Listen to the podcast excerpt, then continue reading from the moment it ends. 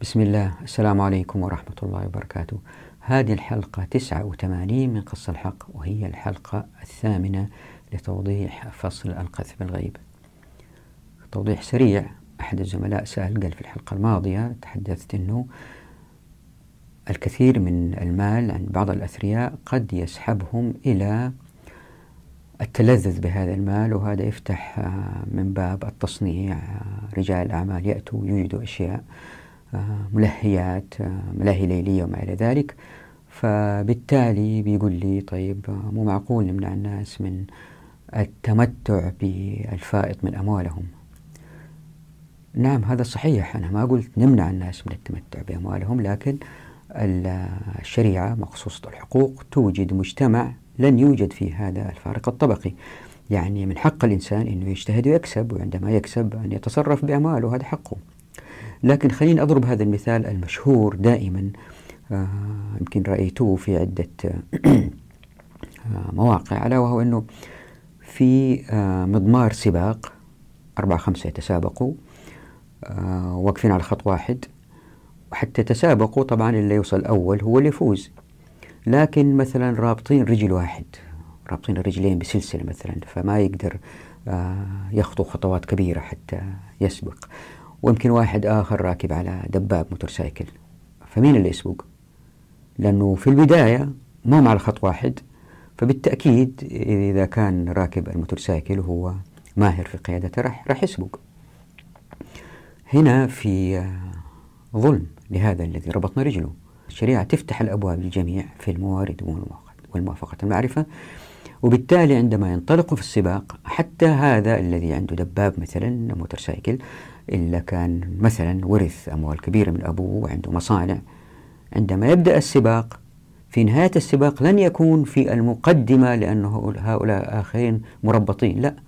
يكون نوعا ما تخلف ليه؟ لأنه يجب أن يستأجر هؤلاء المربطين حتى يشتغلوا عنده وهؤلاء يحتاجوا أجر أعلى لأنه لهم الحق أنهم يشتغلوا في مجالات أخرى. فبالتالي يتقارب الناس في الدخل. فإحنا ما نقول للناس لا تستمتعوا بأموالكم بالفائض اللي عندكم هذا حقهم. لكن لا يكون هذا الحصول على هذه الأموال الكثيرة بالاحتكار بقفل أبواب التمكين على الآخرين. هؤلاء الأثرياء الآن الذين تروهم أكثرهم في بعضهم عصاميين وصلوا. لكن عرفوا كيف يستخدموا النظام لأنهم أذكياء في صالحهم. لأنه آه إن لم يكن إن لم يكن الشخص يعني عصامي ويعرف يفتح أبواب التمكين لن يصل. هذه مسألة صعبة. وقد يصل واحد نقول مثلا بعضهم يصل هذول ندرة نادرة ولن إن ظهروا ولن يتطوع المجتمع يعني يتشكل يتطوع يعني زي الحديد نشكلها نطوعها. لن يتشكل المجتمع لخدمتهم باستحداث ملاهي ليلية لأنهم واحد أو اثنين. فإلا بيصير أنه مع فتح أبواب التمكين كما تفعل الشريعة الناس يتقاربوا في الدخل. عند هذا اللي يكسب زيادة زي ما راح نشوف إن شاء الله في الحديث عن الضروريات والكماليات والحاجيات ستروا إن شاء الله بإذن الله وعن أنه كيف السوق يستجيب ستروا إن شاء الله في الفصول القادمة كيف أنه البيئة من حيث المتطلبات في الأسواق تتشكل بطريقة أنها لا تؤدي للهدر ولا تؤدي للفساد ولا الاستعباد فمن حق هؤلاء الأثرياء أن يثروا لكن يثروا في بيئة عادلة. هم الآن بيثروا في بيئة ليست عادلة. وأحسن مثال على كده آه وكالات السيارات. ممنوع عليك أنك تجيب سيارة من خارج البلد إلا من خلال الوكيل الحصري. وهذه شرعا ممنوعة. سيأتي توضيح إن شاء الله في فصل الفصل والوصل. توضيح آخر أحد الإخوة سأل قال في الحلقة الماضية تحدثت عن المصادر الخمسة للهدر. قال إيش الفرق بين المصدر الثالث والرابع؟ هو طبعا الواحد جميع المصادر إذا كان يحورها ولا يتفلسف فيها وكذا وكذا تكون مصدر واحد يعني. آه لكن أنا فصصتها حتى نفهمها أكثر. الفرق أنه المصدر الثالث هو إفرازات. الرأسمالية عندما تشتغل تفرز إفرازات مثل الناس اللي يحتاجوا لعلاج بسبب الضغط النفسي. المصدر الرابع هو متطلبات النظام الرأسمالي يحتاجها عشان يستمر مثل القضاة والمحامين وما إلى ذلك. هذا الفرق. واحدة تفرز واحدة تتطلبها الرأسمالية. واحدة تفرزها الرأسمالية واحدة تتطلبها الرأسمالية. المسألة الثالثة التوضيحية لهذه الحلقة أنه أحد المشاهدين سأل وسؤاله وجيه جدا. ألا وهو أنه أنت يا جميل بتركز على الحركيات وبتستثني القيم يعني ما بتتحدث عن القيم كثير وبتعيد كل شيء للحركيات. وتتذكروا في الحلقة الأولى أنا وضحت من قص الحق وضحت الفرق بين الاثنين ولماذا التوجه للحركيات؟ طبعا الإسلام أتى بالكثير من القيم التي تعزز المجتمع وتحث الناس عليها. هنا مثلا وضعت في الشاشة بعض القيم التي حثنا عليها الإسلام مثل آه، ولا تنابزوا بالألقاب واجتنبوا كثيرا من الظن ولا تجسسوا ولا يغتب بعضكم بعضا والإصلاح بين الأخوين وعدم تمني ما فضل الله به بعضنا على بعض والتحلي بالصبر وأن نكون مع الصادقين. وإيتاء الأمانات إلى أهلها وعدم التكبر تصعير الخد للناس وعدم التبذير والمسارعة إلى المغفرة وأداء الأمانات إلى أهلها والإحسان لذي القربى وبالوالدين والإحسان اليتامى والمساكين والجار والإنفاق في السراء والضراء والمغفرة عند الغضب والإيثار على الآخرين والعدل والوفاء بالعهد والتعاون على البر والتقوى والقول للناس حسنى. وألا يسخر قوم من قوم ولا تلمزوا أنفسكم ولا تنابزوا بالألقاب واجتناب كثير من الظن وعدم التجسس بالإضافة إلى الكثير من القيم اللي أنتم عارفينها في الشريعة وحثت عليها الأحاديث الكثيرة عن الرسول صلى الله عليه وسلم طيب لماذا التركيز على الحركيات؟ لأنه هذه القيم ما نقدر نضمن الناس فعلوها أو لم يفعلوها. هذه حث الناس مثلا على الإنفاق. يعني واحد مثلا عنده مليون إنفق عشرة وفي واحد ينفق مئتين ألف. ما نقدر إذا دفعت زكاة ما نقدر نقول له أنفق هذه ولا تنفق هذه لأن هذه حقوق لهم. فالمراهنة عليها لتغيير المجتمع مسألة ليست مضمونة. كما فعلت مقصوصة الحقوق بالمراهنة على الحركيات يعني المراهنة على الحقوق. الفائدة الربوية صفر فينتعش الاقتصاد. إذا تبغى تبني مصنع تقدر تبنيه من غير ما تأخذ إذن من أحد لأنه مجرد الإذن في يد آخر هذا سلب لحق الفرد إلى جهة أخرى. لكن هذا الذي يبني المصنع لا يسمح له بتلويث البيئة ولا الآخرين المحيطين. وهدول الآخرين المحيطين عندهم أيضا حقوق أنه إذا المصنع لوث لهم الحق كيف يوقفوه. تحدثنا عنها وسيأتي تفصيلا إن شاء الله فصل الموافقات. يعني هذه هي الحركيات التي هي إن طبقت تتحسن أحوال الناس أخلاقيا وبالتالي هذه القيم هي في وضع أفضل للتطبيق من أنه نبدأ نركز فيها لأنه إذا ركزنا فيها حتى نفعلها نحتاج نوع من السلطات والأفراد اللي يتفرغوا لهذا العمل وما إلى ذلك. وهذول إن كان تطوع ما في مشكلة لكن براتب شهري إحنا بدأنا بذرة الدولة. والشريعة دائما تحاول قفل هذه الأبواب التي توجد بذرة الدولة لأن الدولة معناها صلاحيات والصلاحيات معناها إن لم يكن فساد في هذا الجيل فهو بعد كذا جيل فساد. وبالتالي إذا مسك الفساد ما يمكن نتخلص منه إلا بثورات مظاهرات قتل مقتول. وهذا الذي لا تريده الشريعة. فتبدأ بفتح أبواب التمكين للناس اللي هم يقدروا يأخذوها. مثل إحياء الأرض مثل إحياء المعادن. وبكذا السلطات لن تستطيع السيطرة على هؤلاء الناس الذين في كل مكان لأنه أساسا لن تكون آه سلطات بهذا الذي هو في أذهاننا. وهنا آتي إلى تفصيلة صغيرة هذه يبغى لها حلقة كاملة هو أنه واحد أرسل لي فيديو لواحد من الإخوان بيتحدث على استحالة الخلافة أيامنا هذه وأنه لابد أن تكون المجتمعات المسلمة كدول ذات حدود وأنه إيش المشكلة يعني؟ نبدأ بدول إسلامية داخل حدودنا. لماذا نذهب لشيء مستحيل تحقيقه ألا وهو الخلافة؟ هذا شيء مستحيل في هذا الوضع. فنبدأ بالتدريج نتدرج. هذا بيحكم على أنه توجد خلافة بدولة كبيرة لها حدود ولها عاصمة واحدة وفي العاصمة هذه توجد سلطة ترك تسيطر على كل هذا فهو بيفكر في الخلافة بالمنظور الحالي للدولة بس تكون مسلمة وهذا غير صحيح. نعم الأمة المسلمة هي دولة خلافة ولا خليفة واحد وعاصمة واحدة. لكن الصلاحيات تحدثت عنها في أحد الحلقات لكن ما فصلتها تأتي إن شاء الله. الصلاحيات تختلف لأنه في خطط مكانية هذه وضحتها في كتاب عمارة الأرض وفي خطط إنتاجية وهذه اللي شغالين فيها إحنا في سلسلة قص الحق وفي خطط ولائية هذه إن شاء الله يأتي توضيحها في فصل الأماكن. آه هذه الخطط الثلاثة الإنتاجية المكانية الولائية هي كل واحدة متحررة. وهذه اللي تسوي الشريعة طبقنا مخصوص الحقوق. الآن جميع الخطط ما هي موجودة هي خطة واحدة دولة دولة. كل الأفراد جواها مسلمين غير مسلمين في الاقتصاد في كل شيء متساويين ويجب أن يطيعوا الأنظمة والقوانين التي وضعها الدولة والدولة طبعا زي ما أنتم عارفين بذات فساد.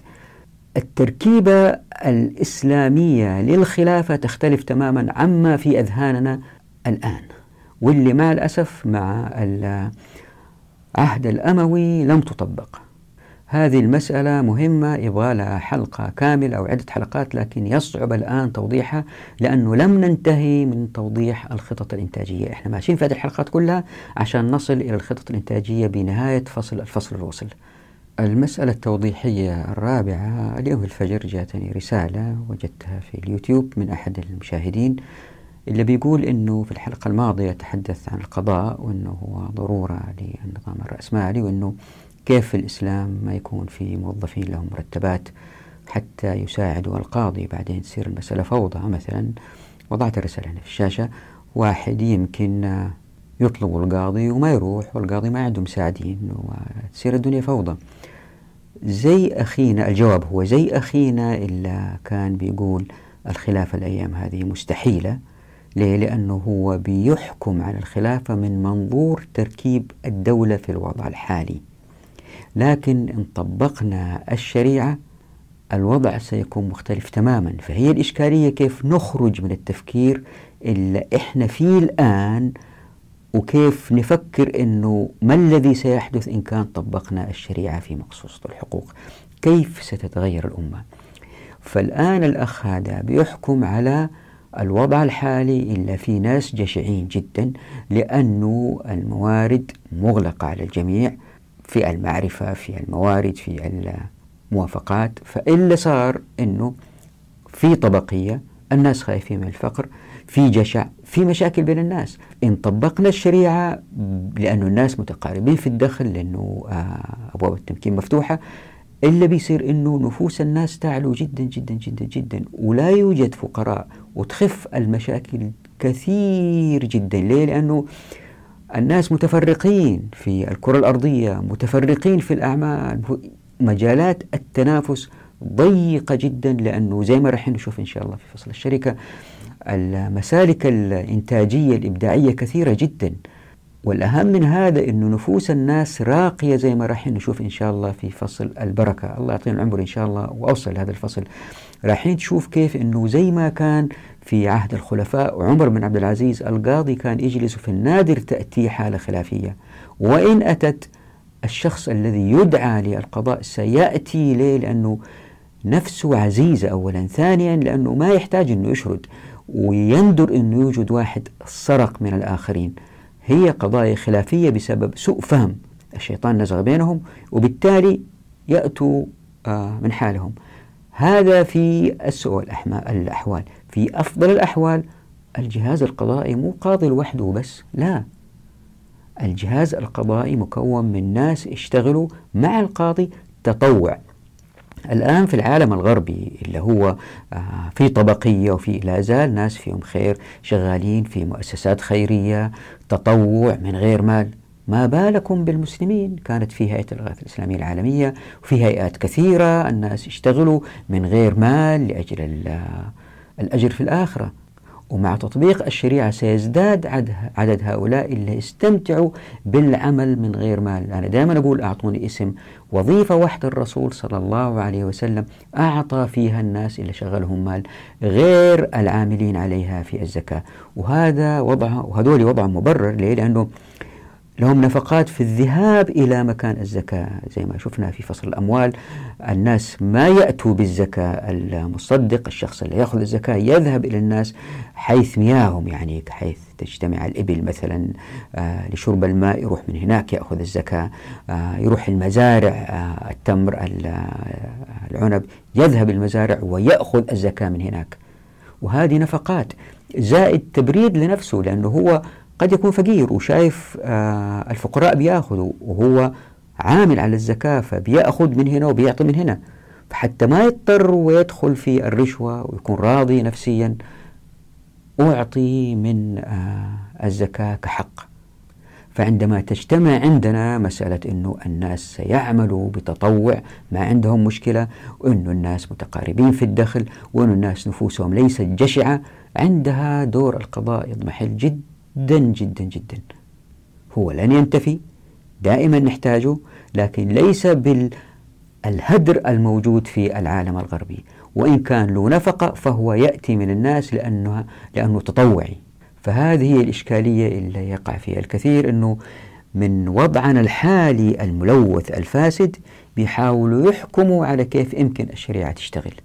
مسألة أيضا آه، توضيحية في هذه المسألة مو وقت شرحها الآن. منابع أو أماكن استحداث الخلاف بين الناس هذه تخف جدا مع تطبيق الشريعة. لذلك الله سبحانه وتعالى يقول أعوذ بالله من الشيطان الرجيم. إن الحكم إلا لله يقص الحق وهو خير الفاصلين. شوفوا كيف الآية مركب تركيب عجيب وهو خير الفاصلين. يعني الناس ما يتصادموا هم مفصولين ويجروا في مسارات مختلفة للمزيد من الإنتاج والإبداعية. مسألة أخيرة هي المسألة التوضيحية الخامسة. أحد الزملاء نبهني قال لي ترى في جيش هارون الرشيد كان في عشرين ألف مقاتل لم يكونوا في الديوان وكانوا متطوعين. يعني كان العمل العسكري عبادة عند هؤلاء. نعم هذا صحيح. إذا نظرنا للتاريخ الإسلامي نلحظ أن العمل العسكري كان عبادة بالكامل أيام الرسول صلى الله عليه وسلم وبدأ يتغير وفترات معينة بدأ يمتزج. في ناس في الجيش في الديوان وفي ناس ليسوا في الديوان. وبالتدريج إلى أتى وقتنا الحاضر الآن العمل العسكري وظيفة وليس عبادة. ومتى ما صار عبادة هذا إرهابي. انتبهوا أي إنسان الآن يقوم بعمل عسكري كعبادة يعتبر إرهابي. ليه؟ لأن الدولة تريد السيطرة على كل شيء بالكامل. حتى هذا الجيش يبقى في قبضة الحاكم يوجهه لضرب شعبه إذا كان ما سمع كلامه. أما نحكمكم ولا نقتلكم. وإذا نظرنا للتاريخ الإسلامي نجد أن هؤلاء الجند اللي هم ما هم مسجلين في الديوان عندما تنتهي المعركة يرجعوا لديارهم يرجعوا لحياتهم. وفي أمثلة كثيرة من الناس اللي دعموا هذا الموضوع يعني كانوا مجاهدين وعلماء مثل عبد الله بن مبارك والتاريخ مليان بهذه الأسماء اللي هي ناس يحثوا ناس على الجهاد. فالجيش كان دائما مكون من هذه الاثنين. لذلك كانت الأمة نوعا ما مستقلة. ليه؟ لأنه عندما يعود هؤلاء الذين يعملوا آه، في العمل العسكري كعبادة إلى ديارهم هذا الجزء لأنه نوعا ما صغير وليس كبير جدا الذي هو يعمل كوظيفة ما كان في استبداد قوي من الحاكم. كل ما هذا زاد حجمه الذي يعمل في العمل العسكري كوظيفة كل ما زاد حجمه وهدول أنتفوا وخفوا اللي هم يعملوا كعبادة إلا بيصير أنه بيستقوي الحاكم أكثر وأكثر. وهذه وصفة مثلى للفساد لأنها تسلط مطلق. والآن إلى الملخص. في هذه الحلقة رح نتكلم إن شاء الله عن موضوعين. عن دور المرأة في العمل وعن سن التقاعد. طبعا ليس المقصود بدور المرأة في العمل ما الذي يجب عليه القيام به وما إلى ذلك من مسائل تتصل بالقيم. لأنه دور المسألة موضوع شائك جدا وصراحة لا أريد أن أدخل فيه لأني أدرك تماما أنني لن أستطيع الخروج منه. والسبب أنه الناس لهم وجهات نظر مختلفة في هذه المسألة. فدور المرأة موضوع شائك. ليه؟ لأنه اختلفت وجهات النظر بالرجوع للنصوص. كل جماعة تأول النصوص بالطريقة التي ترى أنها حق. ولأنه الهدف هو حساب القوة العاملة حتى نحصل على مجتمع جيد في جميع المجالات ولأنه الناس بيقولوا أنه المجتمع الأمريكي لأنه يعتمد على الخصخصة واللي هو أعلى كفاءة هو المجتمع الأكثر إنتاجية. سنأخذ الإحصائيات في ذلك المجتمع ونحاول ننظر لها من منظور إسلامي حتى نستخدمها في المقارنة في الحلقة بعد القادمة. هذا يتطلب التركيز على أقل القليل في خروج المرأة. يعني إذا قلنا أن المرأة يجب أن تشارك في جميع المجالات الإنتاجية فبالتالي إحنا بنساعد على خروج عدد أكبر من الإناث للعمل. والذي أحاول أن أفعله هو العكس. إني أبين لكم أنه في مجالات لابد للمرأة من الخروج فيها للعمل وأنه الباقين إن لم يعملوا لازلنا في وضع أفضل من النظام الرأسمالي. والمجالات اللي أعتقد أنها هي ضرورية هي التعليم والتطبيب وخروج المرأة لقضاء حوائجها وما يتطلب ذلك من مستلزمات. يعني للمرأة الخروج للسوبر ماركت حتى تتقضى لأن الزوج قد يكون يعمل في منجم. فإن أخذنا بهذه الضروريات يصعب على الآخرين الاحتجاج لأنه أخذنا بأقل القليل. من أراد الاستزادة خليه يزيد. مسألة أخرى مهمة لابد من توضيحها هي أن الناس يقولوا خروج المرأة. أنا ما قصدي فيها الخروج لقضاء حوائج ولا لزيارة أهل. المقصود هو الخروج للعمل. فحتى نوضح هذه المسألة وحقية المرأة في الخروج ننظر إلى صحيح البخاري في حديث أسماء المعروف. وبعد كده أبين وجهة نظر وقد لا تكون ملزمة لكن هي وجهة نظر أنه في المجتمع المسلم إن طبقنا مقصوصة الحقوق فالتعليم ليس في المدرسة فقط ولكن معظم التعليم يأتي من الواقع العملي لأن الأفراد انخرطوا في العمل الإنتاجي من سن مبكر فالنظام التعليمي سيكون مختلف. فبالتالي مصادر التعلم للذكور هي أكثر بكثير من الإناث لأنه الذكور بيشغلوا أعمال إنتاجية كثيرة متعددة قد لا يتطرق لها النساء. فمنابع التعليم للشاب هي من المدرسة زائد العمل زائد مراكز الأبحاث زائد الدورات زائد التجارب في الموقع زائد الاستفادة من منتجات الآخرين. مثلا تأخذ جماعة محرك طائرة وتفكك وتفهم وتعيد إنتاجه بطريقة أفضل. فمنابع التعليم أكثر بكثير من المرأة. لذلك حتى نحصل على مجتمع متعلم والمرأة لها دور مهم ألا وهو تعليم الأبناء والبنات. يجب أن يكون لأنه المصدر واحد فقط من المدرسة زائد تخصصات قليلة. تعليم المرأة قد يتطلب مستوى أعلى من الاهتمام والأداء لأنه المنابع أقل. وهذه مسألة جانبية حتى إن لم توافقوا عليها يجب أن لا تؤثر على قص الحق. لأنها وجهة نظر. وبالتأكيد الكل يوافق على أنه الطب أيضا مسألة مهمة جدا تتطلب مشاركة المرأة لأنه لن يرضى أي مسلم أن يكشف طبيب رجل على عورة زوجته. فلا بد للإناث أن يشاركوا في المرافق الطبية من تعليم وتطبيب وتمريض وما إلى ذلك. فإذا تتذكروا أنه إحنا ماشيين بكل هذه الأرقام حتى نصل إلى مستوى من الإنتاجية زي ما يقول العلمانيين أنه عالي كما في الولايات المتحدة الأمريكية. لذلك سنرجع للأرقام إلا في الولايات المتحدة الأمريكية وننظر إلى نسبتها في التعليم والطب. فإذا أردنا أن نتبنى كحد أدنى بالتفكير الحالي اللي هو رأسمالي المستوى الأمريكي من الخدمات في التعليم والطب يجب أن ننظر إلى هذه الأرقام. وهنا في توضيح مهم أنه أنا أضع في الشاشة الأرقام التي وصلت إليها لكن للاقتناع بها لابد من الرجوع للكتاب أنا ما فصلتها كما هي في الكتاب. بعد كده ننظر إلى السن التقاعدي اللي هو فوق 65 في معظم الدول وفي بعض الدول 60 سنة.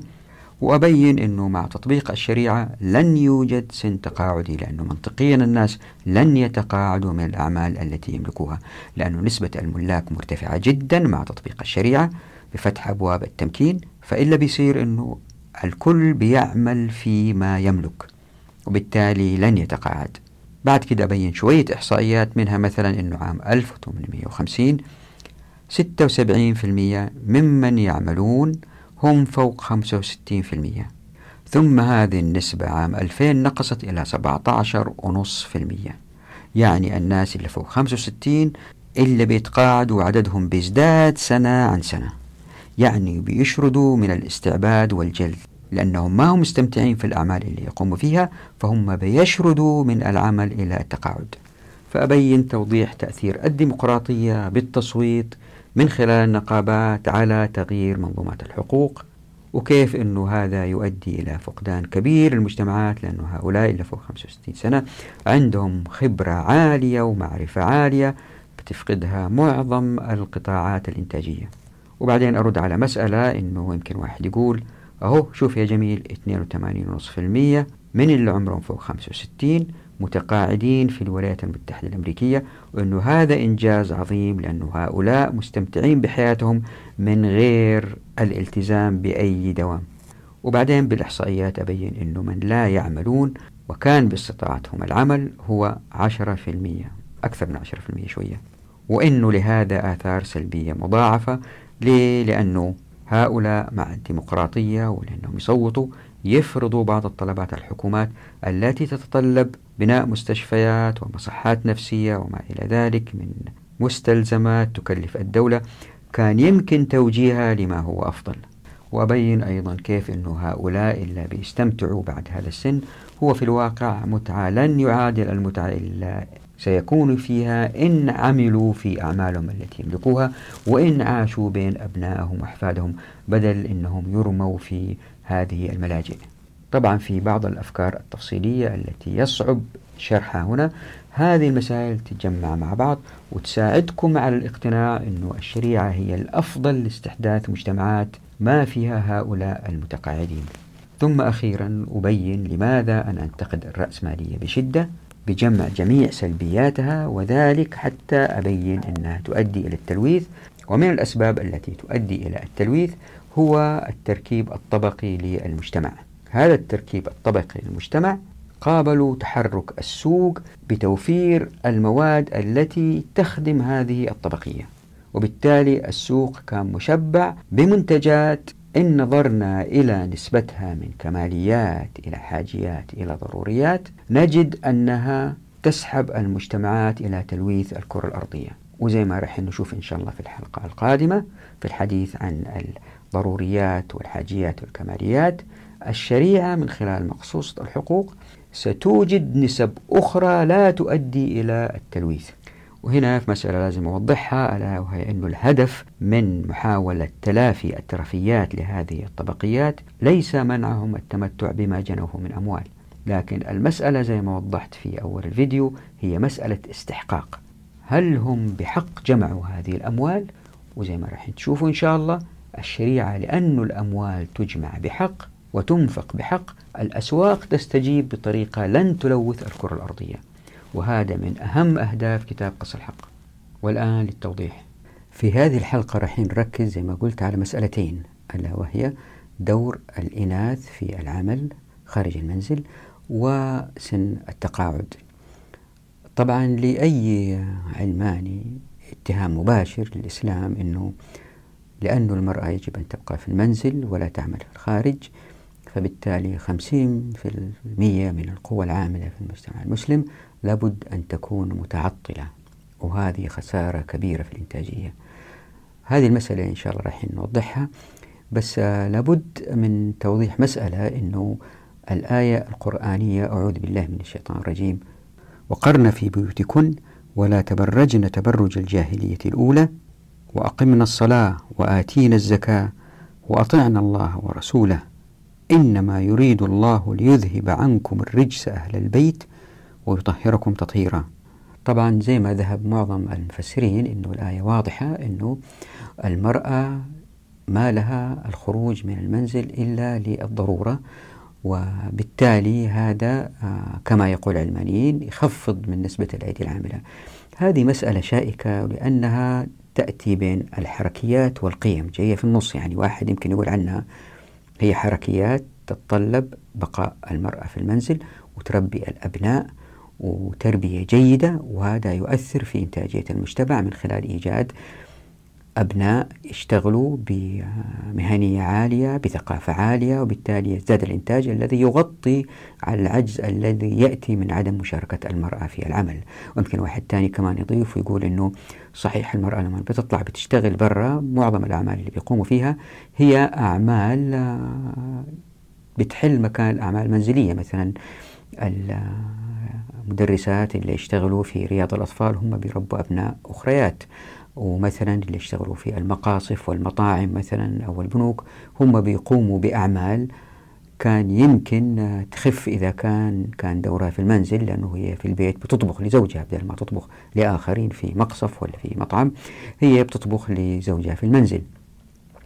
فلذلك هي مسألة خلافية جدا ولا أريد الدخول فيها لأني إذا دخلت فيها لن أخرج منها.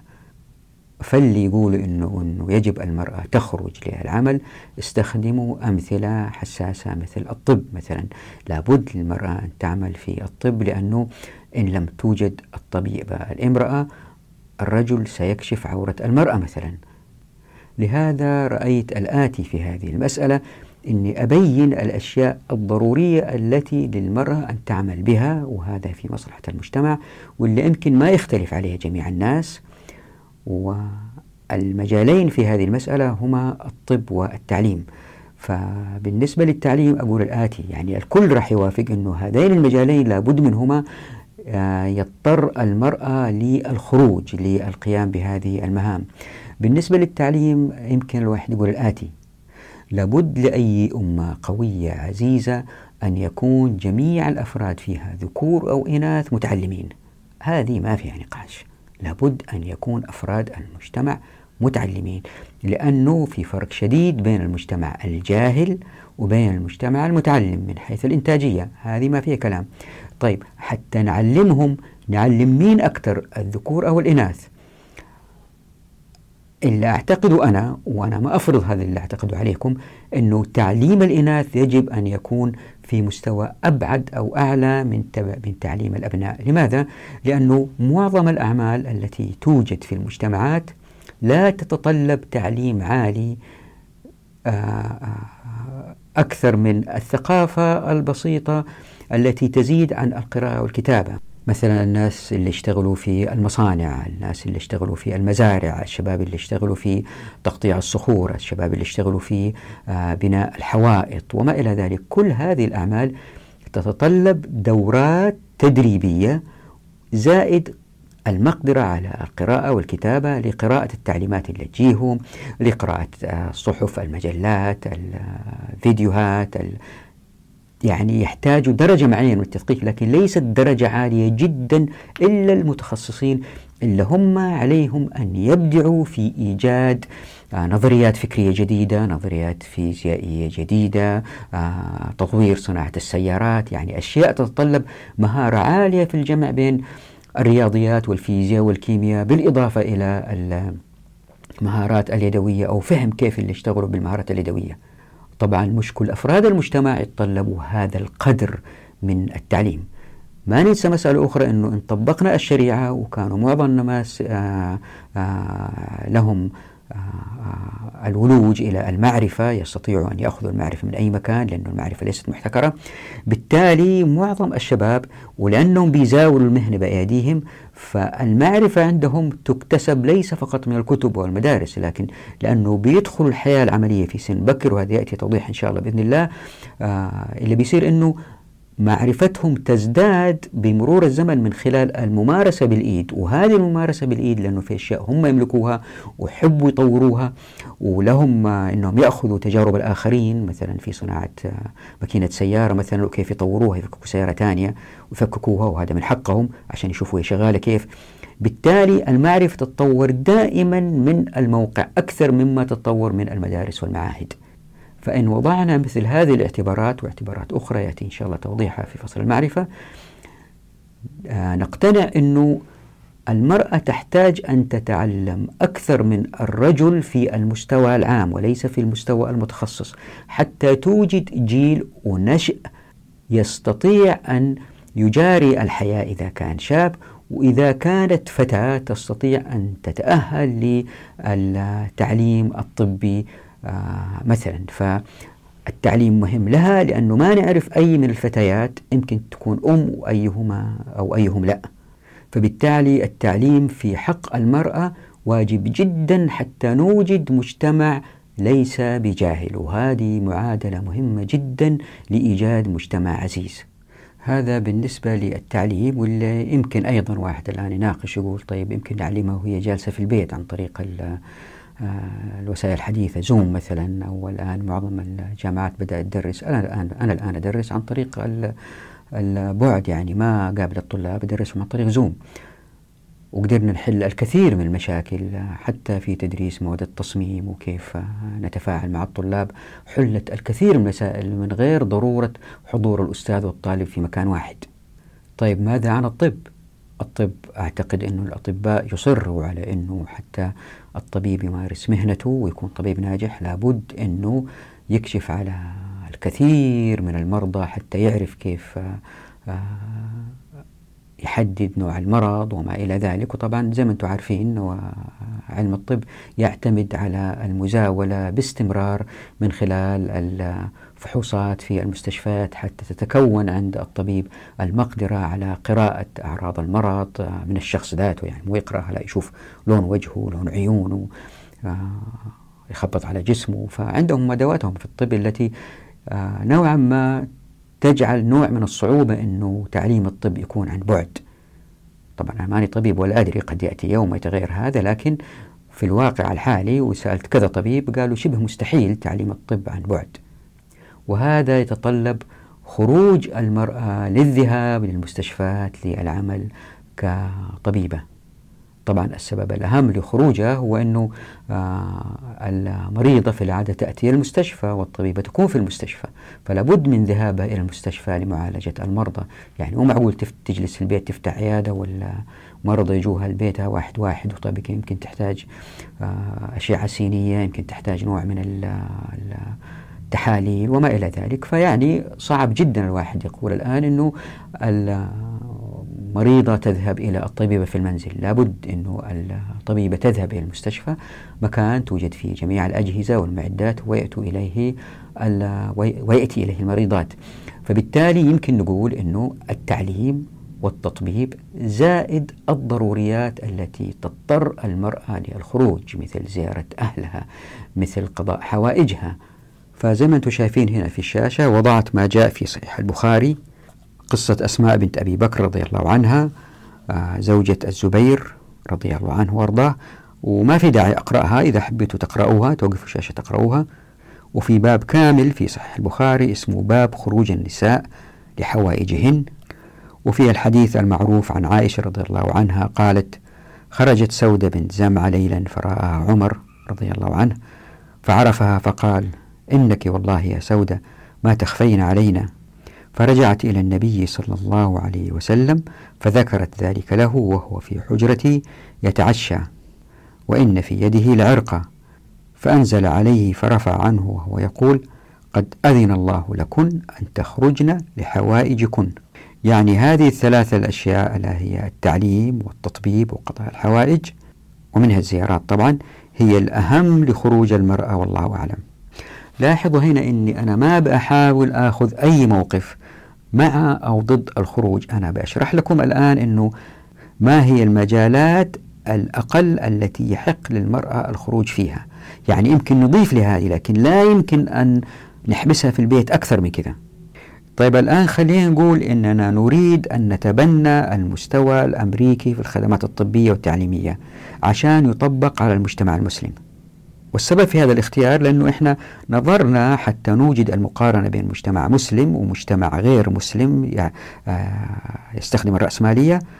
نظرنا للإحصائيات حتى نستمر في نفس الإحصائيات. فإذا نظرنا إلى من يعملون في التطبيب سنة 2000 في الولايات المتحدة الأمريكية نجد أنهم كانوا 13 مليون و904 آلاف و300 شخص في القطاعين العام والخاص يعني ما نسبته 10.55% من مجموع القوى العاملة. ونلاحظ أنه منهم مليونين و841 ألف وثلاثمية رجل و11 مليون و63 ألف امرأة. يعني الإناث أكثر من الرجال ويشكلوا 79.57% من مجموع من يعملون في الصحة. طبعا هذا مبرر لأنه معظم من يعملوا في المستشفيات والمستوصفات هن من الإناث من فتيات في المختبر وممرضات وما شابه. طبعا هذا الوضع سيرفض آه، بعض المسلمين. لهذا نحن بحاجة لإحصائية أخرى. ونظرا لأن نسبة تعداد الرجال مساو عموما لتعداد النساء في المجتمعات. طبعا هذه المعادلة شوية اختلت في الهند والصين لأنه كانوا آه، يقتلوا الإناث فزادت نسبة الذكور في المجتمعين هؤلاء فنحن بحاجة لنصف نسبة من يعمل في قطاع التطبيب. يعني إذا كان المرأة تطبب مرأة والرجل يطبب رجل نحن بحاجة إلى 5.37% من النساء للعمل في حقل التطبيب. وفي التعليم كانوا سنة 2000 حوالي 21 مليون و39 ألف و400 موظف وموظفة في القطاعين العام والخاص في الولايات المتحدة الأمريكية. يعني ما نسبة 15.96% من مجموع القوى العاملة. اللي قلنا إنهم كانوا 131 مليون و785 ألف واللي منهم 6 ملايين و974 ألف و900 رجل و14 مليون و46 ألف و500 امرأة. يعني الإناث أكثر فهم يشكل 66.76% في المئة في المئة وبنفس المنطق بالتأكيد في المجتمع المسلم قد يرفض البعض تدريس الذكور للإناث أو العكس وفي أقوال تقول أنه في الفصول الثلاث أو الأربعة الأولى ما هي مشكلة بعد الحضانة يعني تدريس النساء للبنين الصغار ذو مردود أعلى كما يقول البعض وهذه فيها كلام ليه؟ لأنه في أبحاث متأخرة أثبتت أنه تدريس النساء للأولاد يعطينا أولاد يعني ها ما هم في الرجولة التي كما يجب أن تكون عندما يكبروا لذلك فإن نسبة ما يحتاجه المجتمع المسلم في التعليم قد يرتفع إلى أكثر من النصف بقليل أي إلى 8.5% تقريبا من مجموع القوى العاملة. وبهذا فإن مجموع ما يحتاجه المجتمع المسلم في حقلي التعليم والتطبيب من النساء هو 13.77% من المية من مجموع القوى العاملة. يعني 5.27 زائد 8.5 وهذه النسبة هي ليست فقط لمن يعملون في التدريس والتطبيق مباشرة ولكن شاملة لجميع متطلبات هذين التخصصين من باحثين وفنيين وما شابه بالإضافة للبيروقراطيين. ثم إن طرحنا من هذه النسبة الثلث من البيروقراطيين فإن النسبة ستكون عندها 9.18% من المية من القوى العاملة. يعني ما يقارب 10% من القوى العاملة هم من الإناث في هذه المهنة الضرورية. وبالنسبة للسن التقاعدي بالتأكيد أنتم عارفين أنه عندما الناس يعملوا في أشغالهم لن يتقاعدوا ويستمروا في الحياة وهذا واضح في حياتنا العادية. واحد عنده محل ويستمر فيه كتاجر ما ياخذ تقاعد في 65 سنة نفس الشيء اللي عنده مصنع أو بينما العمال المأجورين واللي هم في الغالب موجودين في النظام الرأسمالي لأنه في شركات كبيرة تنتج. وحتى إذا كان أعمال صغيرة يعني مثلا واحد عنده محل يبيع خضروات كمثال أكيد عنده عمال بيشتغلوا عنده أو موظفين. فدائما النسبة للمأجورين مرتفع في المجتمع وهذول لأنه بيعملوا في شيء لا يملكوه لأنهم تحت استعباد بالأنظمة والقوانين ولازم تيجي الساعة كذا وما تخرج إلا الساعة كذا. فالوضع بالنسبة لهم آه، مزري جدا ومقزز. ينتهزوا أول فرصة حتى يخرجوا للتقاعد. لذلك كما هو ملاحظ من الإحصائيات أنه السن التقاعدي لهؤلاء العمال الأجراء بمرور الزمن بيتناقص. يعني يحاول يخرج من العمل في أقل سن, سن ممكن إذا جمع مال يكفيه باقي عمره. وفي نفس الوقت نسبة العمال اللي يأخذوا فوق 65 آه، سنة يأخذوا تقاعد بتزداد مع مرور الزمن. ففي سنة 1850 مثلا كان في الولايات المتحدة الأمريكية 76.6% ممن هم فوق 65 سنة لا زالوا يعملون. وبدأت هذه النسبة في التناقص بنسب واضحة. فقد كانت سنة 1900 ميلادي 65.4% ثم نزلت إلى 47% سنة 1950 ثم إلى 24.7 من 10% سنة 1980 ميلادي. ثم أخيرا إلى 17.5% سنة 2000 ميلادي. فما هو سر هذا التناقص؟ وزي ما أنتم عارفين في النظام الرأسمالي الديمقراطي توجد آه، حقوق للأفراد في التصويت يعني الشخص الفقير صوته زي صوت الشخص الغني واحد لواحد. هذا أدى إلى أنه الموظفين والعمال في الشركات يكونوا نقابات زي ما هو معروف وهذه النقابات تطالب بحقوق هؤلاء الأفراد ضد الملاك. فاللي بيصير أنه في الانتخابات حتى اللي يفوز يأخذ أصوات أكثر يعد هؤلاء العمال بوعود. ترى إذا فزت أسوي لكم كذا وأسوي لكم كذا. وإذا ما حقق هذه الوعود ما ينتخبوا مرة ثانية. لذلك دائما حزب العمال يفوز يعني في بعض الانتخابات. لكن إذا تكاسل العمال وما قاموا بأداء واجبهم في الانتخابات والتصويت الطرف الثاني يفوز. هذه المعادلة معروفة بين سجال بين بين طرفين المستعبدين والملاك. وبكذا بالتدريج أنظمتهم وقوانينهم في العمل بدأت تتغير من خلال هذا الصراع من خلال الانتخابات. وطبعا من الأنظمة والقوانين هذه الأنظمة التقاعدية من مؤسسات الضمان الاجتماعي وما شابه والتي ضمنت للموظف أو العامل ما يكفيه بالكاد أحيانا بعد وصوله لسن التقاعد. فبرغم أنه إلا يأخذ العامل قليل جدا مقارنة بما لدى الملاك لكن في مرحلة معينة مع الكبر والملل من العمل يقرر الخروج من العمل للتمتع بالحياة فرارا من الأوامر والالتزامات والمسؤوليات حتى وإن كان إلا يأخذه قليل جدا.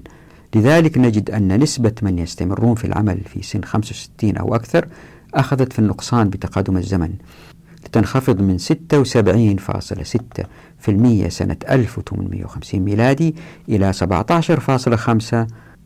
سنة 2000 ميلادي. يعني هؤلاء القلة اللي استمروا في العمل فوق 65 أما يملكوا ما يعملوا فيه بالتالي مستمتعين بالعمل في إطار أملاكهم. وهؤلاء قلة في النظام الرأسمالي لمجموع السكان وهذه الظاهرة الأولى. وأما أنهم عمال لم يتمكنوا من جمع ما يكفيهم من مال يدعمهم للبقاء دون عمل. لذلك فهم مضطرون للعمل رغما عنهم كأجراء مستعبدين. برغم أنه سنهم كبير وهؤلاء الأكثر وهؤلاء نسبتهم الأكثر من بين من يعملون فوق 65 سنة. وهذه هي الظاهرة الثانية. يعني هاتين الظاهرتين هي من صلب التمكين. واللي يأكد أن هذه المسألة هي مسألة تمكين هي النسب المتباينة بين البيض والسود في المجتمع الأمريكي. فنجد أن الفرق واضح بين السود والبيض من هذه الإحصائيات. فقد بلغ عدد من هم على رأس العمل وهم فوق سن 65 سنة من السود سنة 1900 ميلادي 84.1 في المئة مقابل 64.1 من البيض. وهذا الفارق في النسبة الذي يصل إلى 20% هو فارق كبير جدا. لكن مع الديمقراطية بدأ هذا الفارق بالنقصان لأن حقوق التصويت أدت إلى ظهور هذه النقابات التي تدافع عن العمال بغض النظر عن الألوان. طبعا زي ما أنتم عارفين كلكم وبالمنطق أنه إن طبقنا مقصوص الحقوق لن يظهر شيء اسمه سن تقاعدي. كل إنسان لأنه شغال مع أبنائه مع أخوانه مع أصحابه كشركاء أو هو يشتغل فيما يملك فلن يأخذ تقاعد أبدا. فقط إن كان مقعد أو مريض يضطر للتوقف عن العمل وهؤلاء في من يكفلهم في المجتمع زي ما أنتم عارفين من مصادر مثل الزكاة والفيء. لكن المهم هو أن هؤلاء عندما ينخرطوا في العمل المعرفة في المجتمع تزداد لأن هؤلاء بهذا السن الكبير مع العمر هذا وتجميع المعرفة هم مخزن كبير للمعلومات وبالتالي يجب ألا يتقاعد ويجب أن يستمر. وهذا الذي تفعله الشريعة من خلال فتح أبواب التمكين في الموارد والموافقات والمعرفة. ويمكن واحد يقول لي هنا بأن الوضع في الديمقراطية أفضل لأننا مع تقدم الزمن لاحظنا أن نسبة من يتقاعدون في ازدياد. ففي عام 2000 ميلادي ولأن من يعملون فوق سن 65 سنة كانوا 17.5% في الولايات المتحدة الأمريكية فإن من لا يعملون بالتالي هم في الواقع 82.5% لذلك فقد يقول واحد بأن هذه نسبة فذة لأنها تعبر عن تمكن المجتمع من تكريم كبار السن بإحالتهم للتقاعد مبكرا للتمتع بالحياة بعد 65 سنة دون إنهاكهم. جوابي هو أنه مع الواحد حق إذا قال أنه النظام الديمقراطي هو أفضل. ليه؟ لأنه إحنا لم ننظر للبديل. إحنا حكمنا على المسألة من خلال واقع هو الواقع نفسه خطأ.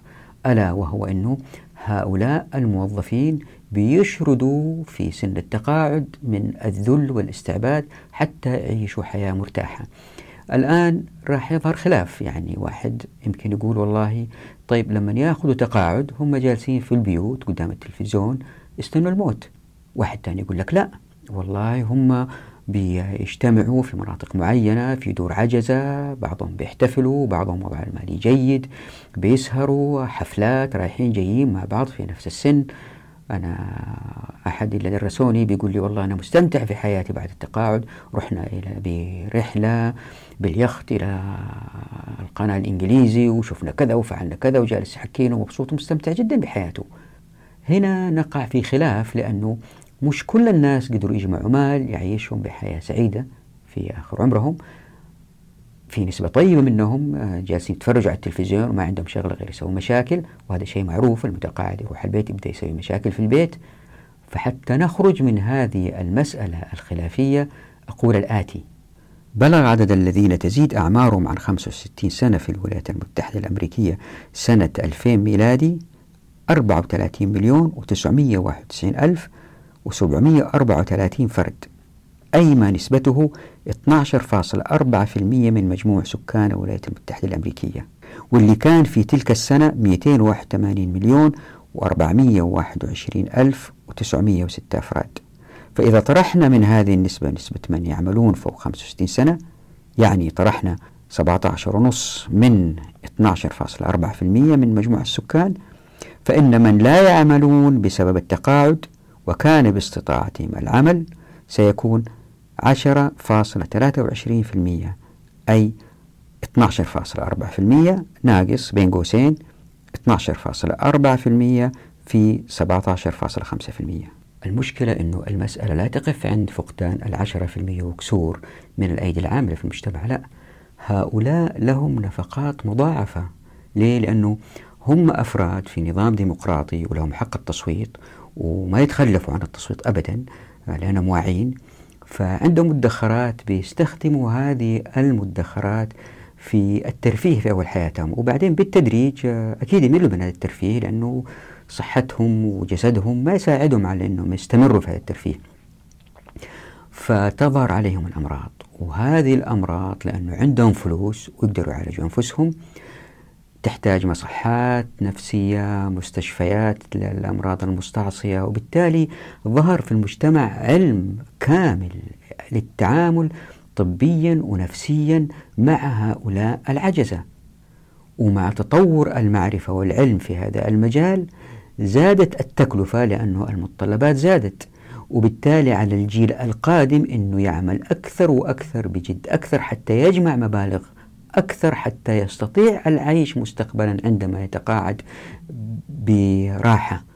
ومع تقدم المعرفة وتقدم هذه المجالات يحتاج أموال أكثر وجيل عن جيل تزداد التكلفة على هؤلاء الكبار في السن.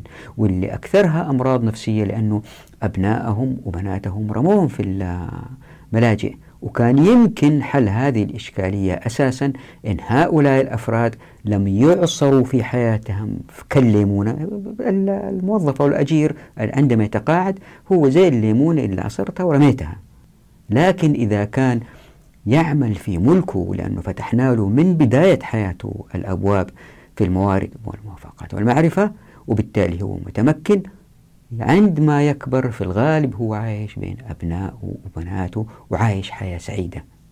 يعني المجتمع الغربي في هذه المسألة مثل المثل اللي قلناه سابقا الأعور بين العمي مفتح هم لم يروا البديل إن طبقنا الإسلام وأنه كل إنسان لن يتقاعد ويفضل طول عمره منتج وبمعرفة ومع أهله. لا بيترمي في ملجأ أيتام وبيتصاحب مع الناس اللي في سنه اللي هو. عمره ما يعرفهم ويحاولوا يسلوا بعض. أنا ما أقول هذا الوضع سيء هذا الوضع قد يكون موجود في المجتمعات الإسلامية في الماضي في أوقاف للعجزة. هذا شيء معروف. لكن هؤلاء ندرة وقلة. معظم الناس كانوا يموتوا بين أبنائهم وأحفادهم. وفرق شاسع من حيث الراحة النفسية بين بين الحالتين. يعني ليس الهدف إيقاف المعرفة في هذا التوجه لعلاج المسنين لكن لا هو ممكن هذه الطاقة التي استنفذت هنا يمكن تستنفذ في أماكن أخرى لعلاج الأطفال لعلاج المشلولين لعلاج الأمراض المستعصية التي تظهر من بيئة مستصحة تزيد من إنتاجيته وليس بيئة مريضة وبتفرز أمراض وبنعالج هذه الأمراض وهؤلاء اللي بيتعالجوا لأنهم أقوى في بالديمقراطية ولأنهم بيصوتوا مدخل التصويت يفرضوا على الحكومات القادمة أنه يبنوا مستشفيات أكثر أنه يهتموا فيهم أكثر. يعني من مشكلة لمشكلة لمشكلة وهذا يختلف جذريا عن العالم الإسلامي لدرجة أنه ظهرت ظاهرة اسمها babies to bank theory وهذه نظرية تقول باختصار أنه بدل ما تنفق طول عمرك على تربية طفل تنجب طفل أو طفلة وتربيه وتكبره وطول عمره لين يوصل 18 ويمكن بعدها تنفق عليه حتى يخلص الجامعة وبعد هذا كله لما تكبر ارميك في دار عجزة. لا من البداية وفر هذه الأموال في حساب بنكي وادخر لمستقبلك في الحياة.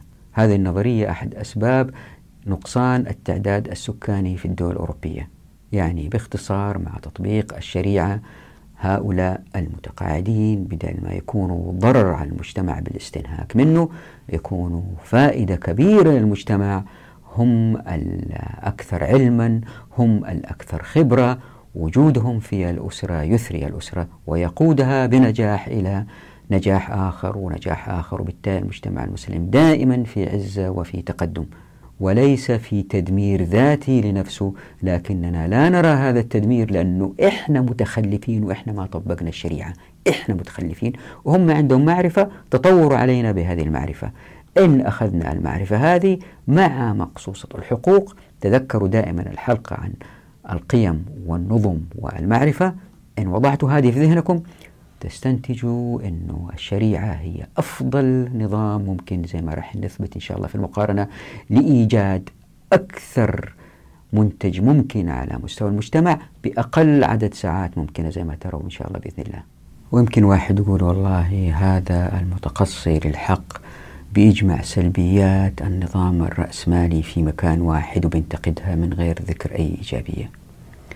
جوابي هو الآتي. نعم أنا جمعت السلبيات في العملية الإنتاجية عشان أوضح الهدر ومصادر الفساد لسبب أنه هناك إيجابيات لكن هذه السلبيات بتجتمع مع بعض وبتؤدي إلى تلويث الكرة الأرضية أليس هذا سبب كافي لنقد النظام الرأسمالي بغض النظر عن إنتاجيته؟ هنا في مسألة مهمة مع تطبيق الشريعة الكرة الأرضية إن شاء الله بإذن الله ستكون أجمل بكثير مما هي عليه الآن. يعني تدخل الإنسان بتطبيق الشريعة يجعل الكرة الأرضية أجمل وأفضل من حيث عيش ومن حيث جمال طبيعة ومن حيث تنسيق إن تدخل الإنسان فيها. مو زي حالنا الآن. كل يوم نشتكي الكرة الأرضية اليوم أسوأ من أمس وبكرة راح تصير أسوأ من اليوم وخايفين. ليه؟ لأنه الإنسان بيخرب فيها بيخرب فيها. سبب التخريب هذا هو أنه هذه المسألة راح يأتي توضيحها بس أعطيكم فكرة سريعة الآن حتى أهيئكم للحلقة القادمة اللي هي عن الضروريات والحاجيات والكماليات. آه وحطيت تحت هنا في الشاشة رابطين لفيديوين إذا حبيتوا تشوفون بالإنجليزي حتى الواحد يكون يعني على اطلاع بآخر ما استجد في هذه المسألة في النقاش بين الرأسمالية والاشتراكية. الرابط الأول هو لمناظرة بين طرفين. واحد يريد إعادة الاشتراكية وبيقول إنها هي ليست بالمفهوم اللي فهموه الناس إنه آه، حرية السوق ضد سيطرة الدولة. لا هي حاجة تانية ويحاول يفلسفها وما نعرف إيش بس مو عارف كيف يطبقها.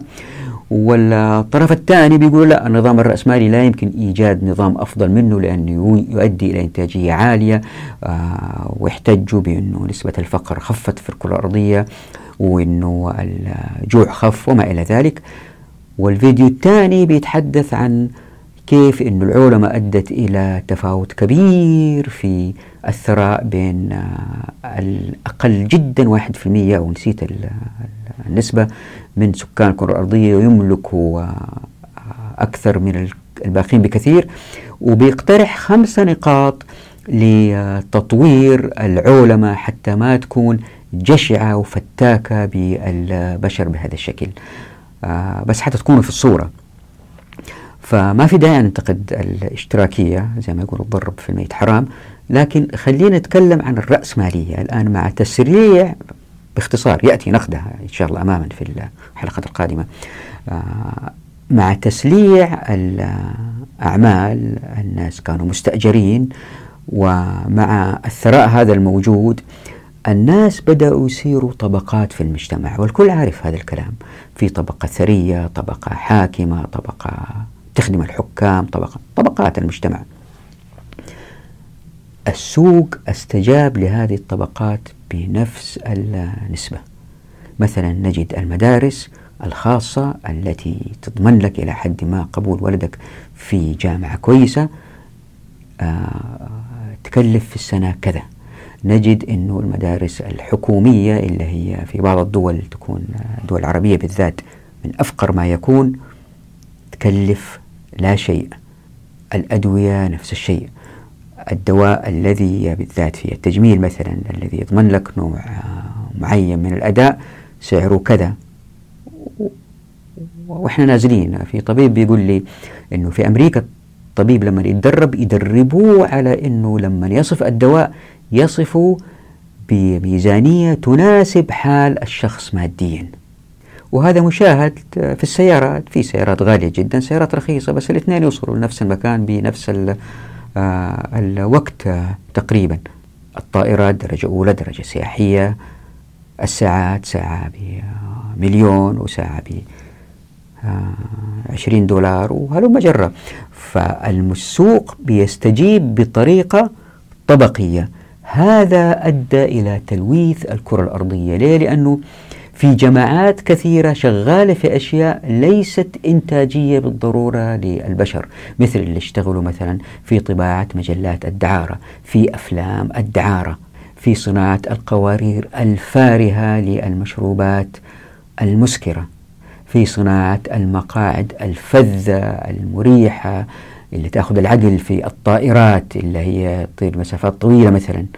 في استحداث شبابيك تمنع الصوت تماما في قصر بعيد في الريف على بعد عشرة كيلو. مع ذلك ركب هذه الشبابيك. والأمثلة كثيرة لا تنتهي. كلها ترفية في ترفية انتبهوا انتبهوا انتبهوا. أنا ما أقول لا نريد إيجاد هذه الأشياء الترفية لا إلا بقول الآتي.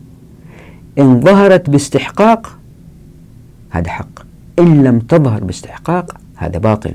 هي الآن لم تظهر باستحقاق. ليه؟ لأنه الطبقات الثرية هذه لم تصبح ثرية إلا بقفل أبواب التمكين في الموارد والموافقات والمعرفة. فظهرت هذه الطبقية. يعني هم ظلموا السواد الأعظم من الناس وصاروا أثرياء وبعد ما صاروا أثرياء بدأوا يستهلكوا مواد هي أيضا ساعدت على استحداث الطبقية. ليه؟ لأنه مثلا هذا الثري اللي يريد أن يضع في منزله ثريات فاخرة سيوجد المصنع الذي سيوجد له هذه الثريات الفاخرة. وهدول لأنه شغالين مع أثرياء بيثروا أيضا زي اللي يشتغل حول رئيس الجمهورية حول الملك حول هدول أيضا ناس ما بينتجوا وبيثروا أيضا. وهدول بيستهلكوا أيضا أشياء ترفية ينتجها السوق لهم. هل هذا حق؟ أنا ما بقول لا نريد إنتاج هذه الأشياء لا. أنا بقول أنه إن كان هم يستحقوا ذلك فلهم أخذوا لكن الأخذ الآن ليس بحق. مع تطبيق الشريعة هذا كله راح يتغير. نسبة الضروريات والحاجيات والكماليات تتغير في المجتمع بناء على التركيبة الاقتصادية في المجتمع. وهذا إن شاء الله موضوع الحلقة القادمة اللي يجهزنا لدخول في مسألة المقارنة كيف إن طبقنا الشريعة مع النظم المعاصرة في القوى العاملة. نقف هنا نراكم على خير وفي أمان الله ودعواتكم.